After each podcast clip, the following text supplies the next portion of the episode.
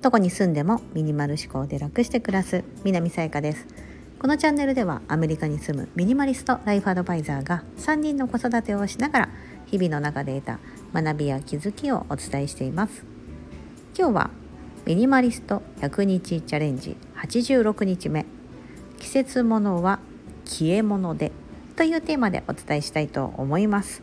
消え物というとですね何かあのプレゼントとかする時に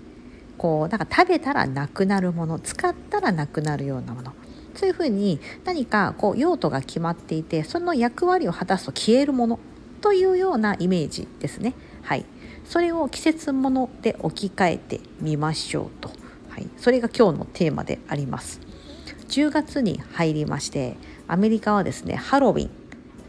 がまあ一大イベントです。今月の10月の一大イベントといえばやっぱりハロウィン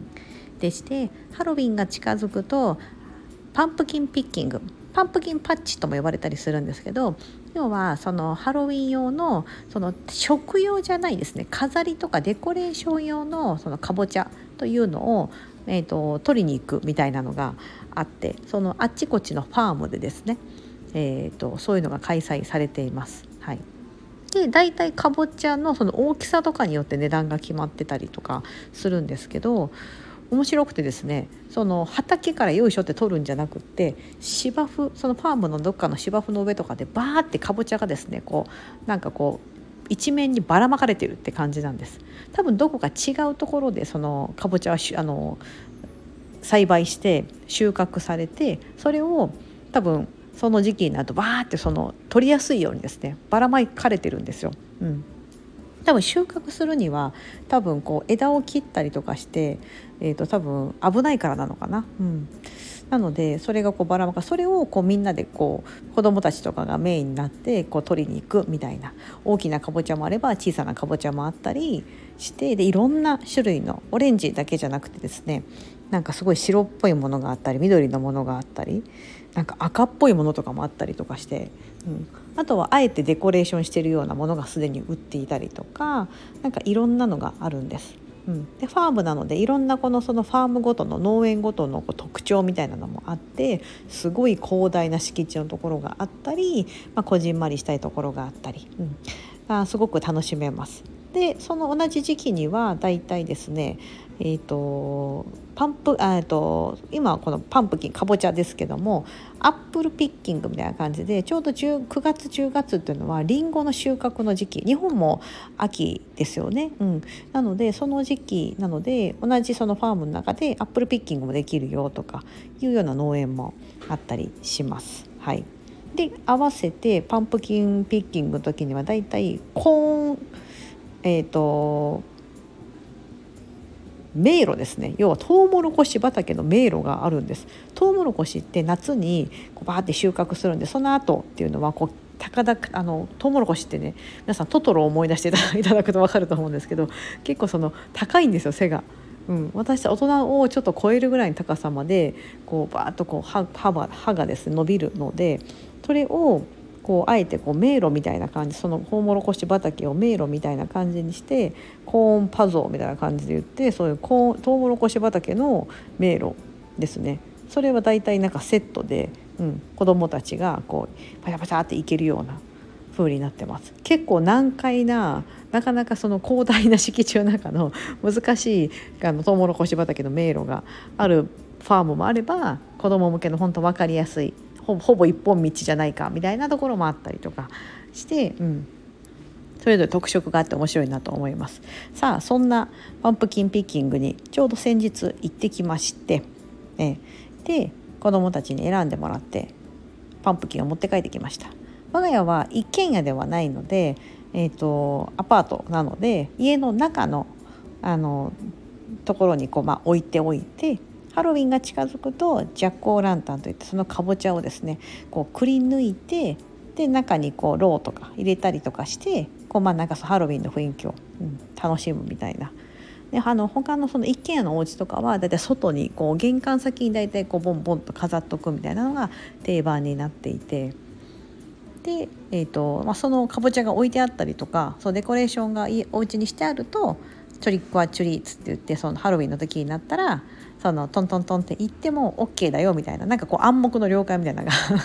あったりするみたいなんですけどだかデコレーション派手にしてるお家はそういうのは子どもたちはあここのお家は派手だから絶対お菓子くれるよみたいな感じでこうダーッとその時になったら行くみたいなのがあるんですけど、うん。まあ、そういう感じでまあやりますうちはねちょっとアパートなのでねあのセキュリティの関係上子どもたちが入ってこれないのであのなんか配るってことはできないんですけど、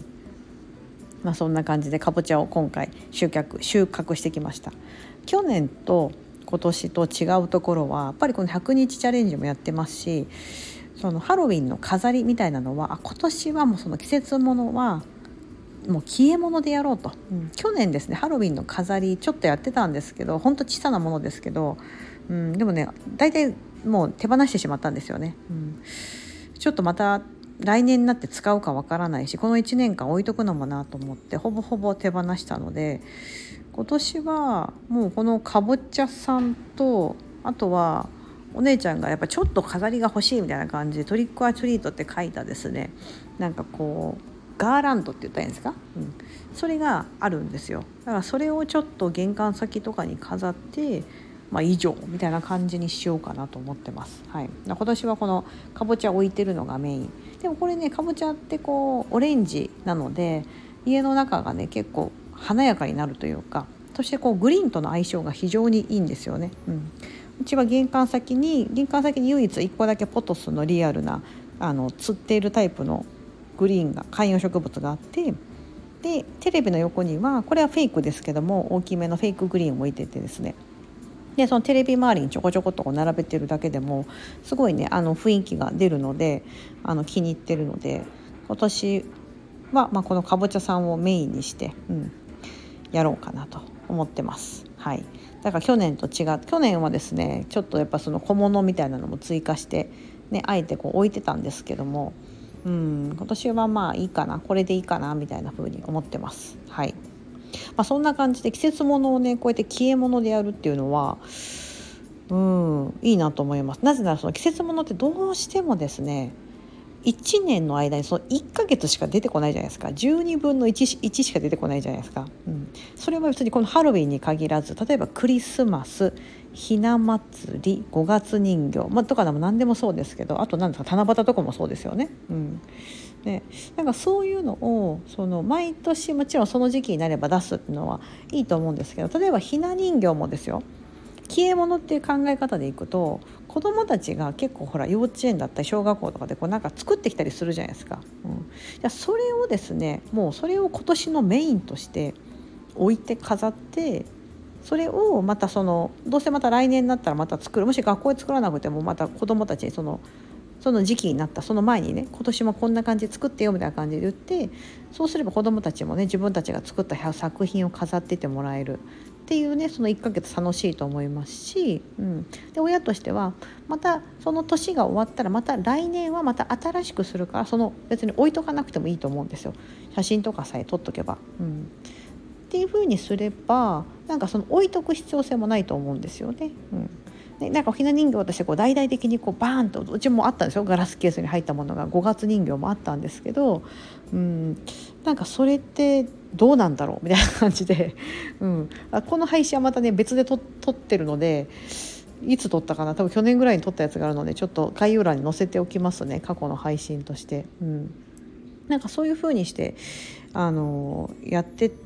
いくっていうのもいいなと、うん、なんかその持ち越さない来年にわざわざ持ち越さない、うん、その年その年であの消え物でやる。またはその時小さなものでやる、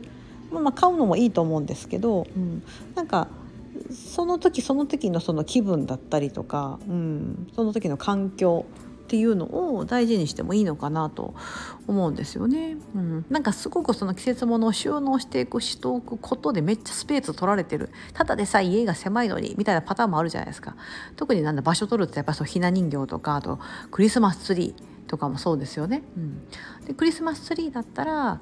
えーと、そういうもみの木みたいなあの日本だと IKEA でやってますよね。今もあんのかな？IKEA でその時期になると11月ぐらいにこうもみの木を販売してくれてで1ヶ月経ったらクリスマスの時終わって持ってったら IKEA の方で処分してくれるみたいな。でああいう感じでやるとわざわざツリーを買って置いとかなくてもいいという、うん、風にできますしわざわざそんな大きな大々的なバーンってものじゃなくても小さなもの私昔ねなんか松ぼっくりで10月とか11月になると松ぼっくり落ちるじゃないですかそれをクリスマスツリーに見立ててなんか色塗ったりなんかビーズとかつけたりしてそれをこうテレビ周りとかトイレとかに飾ったりするとすごく可愛いんですよね。うん、なんかそういう風にしてやってもいいかなわざわざツリーをバーンって買わなくってもそういう小さなものでしかもそれだと松ぼっくりも、まあ、その時飾ってまた来年になったらまた新しい松ぼっくり作ってもいいじゃないですか。毎年作る楽しみがあるというか。うん。なんかそういうふうにやってもいいのかなというふうに思います。何かこうイメージとしてこうしなければ、うん、私もなんかね子どもたちが小さい時やっぱり子どもたちに季節を感じてもらうためにも、ね、あの日本の行事だったりとかのためにもみたいな風にして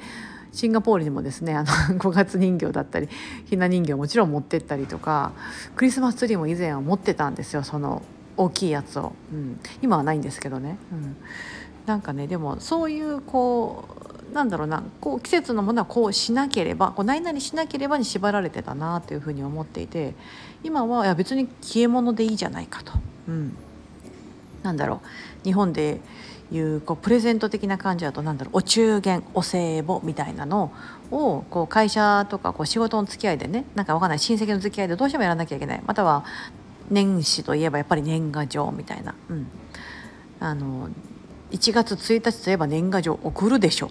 うん、だったりとか夏はお歳暮を送るでしょお中元をするでしょみたいななんかそういうこう何々しなければではなくってその時々のそのねあれでいいんじゃないかなと思うんです。うん、なんかそのわざわざそのお中元お歳暮とかで羊羹を送るとかねプリンを送るとかじゃなくってカードでもいいかもしれないですし、ね、カードがあれだなと思ったら別にメールで LINE でいいじゃないかとか、うん、LINE も面倒くさいなと思ったらもうやらなくてもいいんじゃないかとか、うん、ね、なんかどんどんそのなんか自分の中の疑問みたいなこうやらなんかしんどいなとかやらなきゃいけないのかなとか持たなきゃいけないのかなっていう疑問が出てきた時がすごくいいタイミングかなと思うんです、うん、でそういうのが別になければ全然いいと思うんですよ。こうやりたいな楽しいなとか年賀状作るの楽しいとかあると思うので、うん、そういうのがあるといいと思うんですけどなんかその持ってることでモヤモヤする本当は邪魔な持ちたくないなと思ってるんだけどなとかやりたくないと思ってるんだけどなという気持ちに少し何か正直になってみてはいかがでしょうか。意外とやめてみても全然平気なもんですよと。いうことを今日は配信してみました。ここまでお聴きいただきありがとうございます。今日はミニマリスト100日チャレンジ86日目。季節物は消え物でというテーマでお伝えしてみました。今日が皆様にとって素敵な一日になりますように。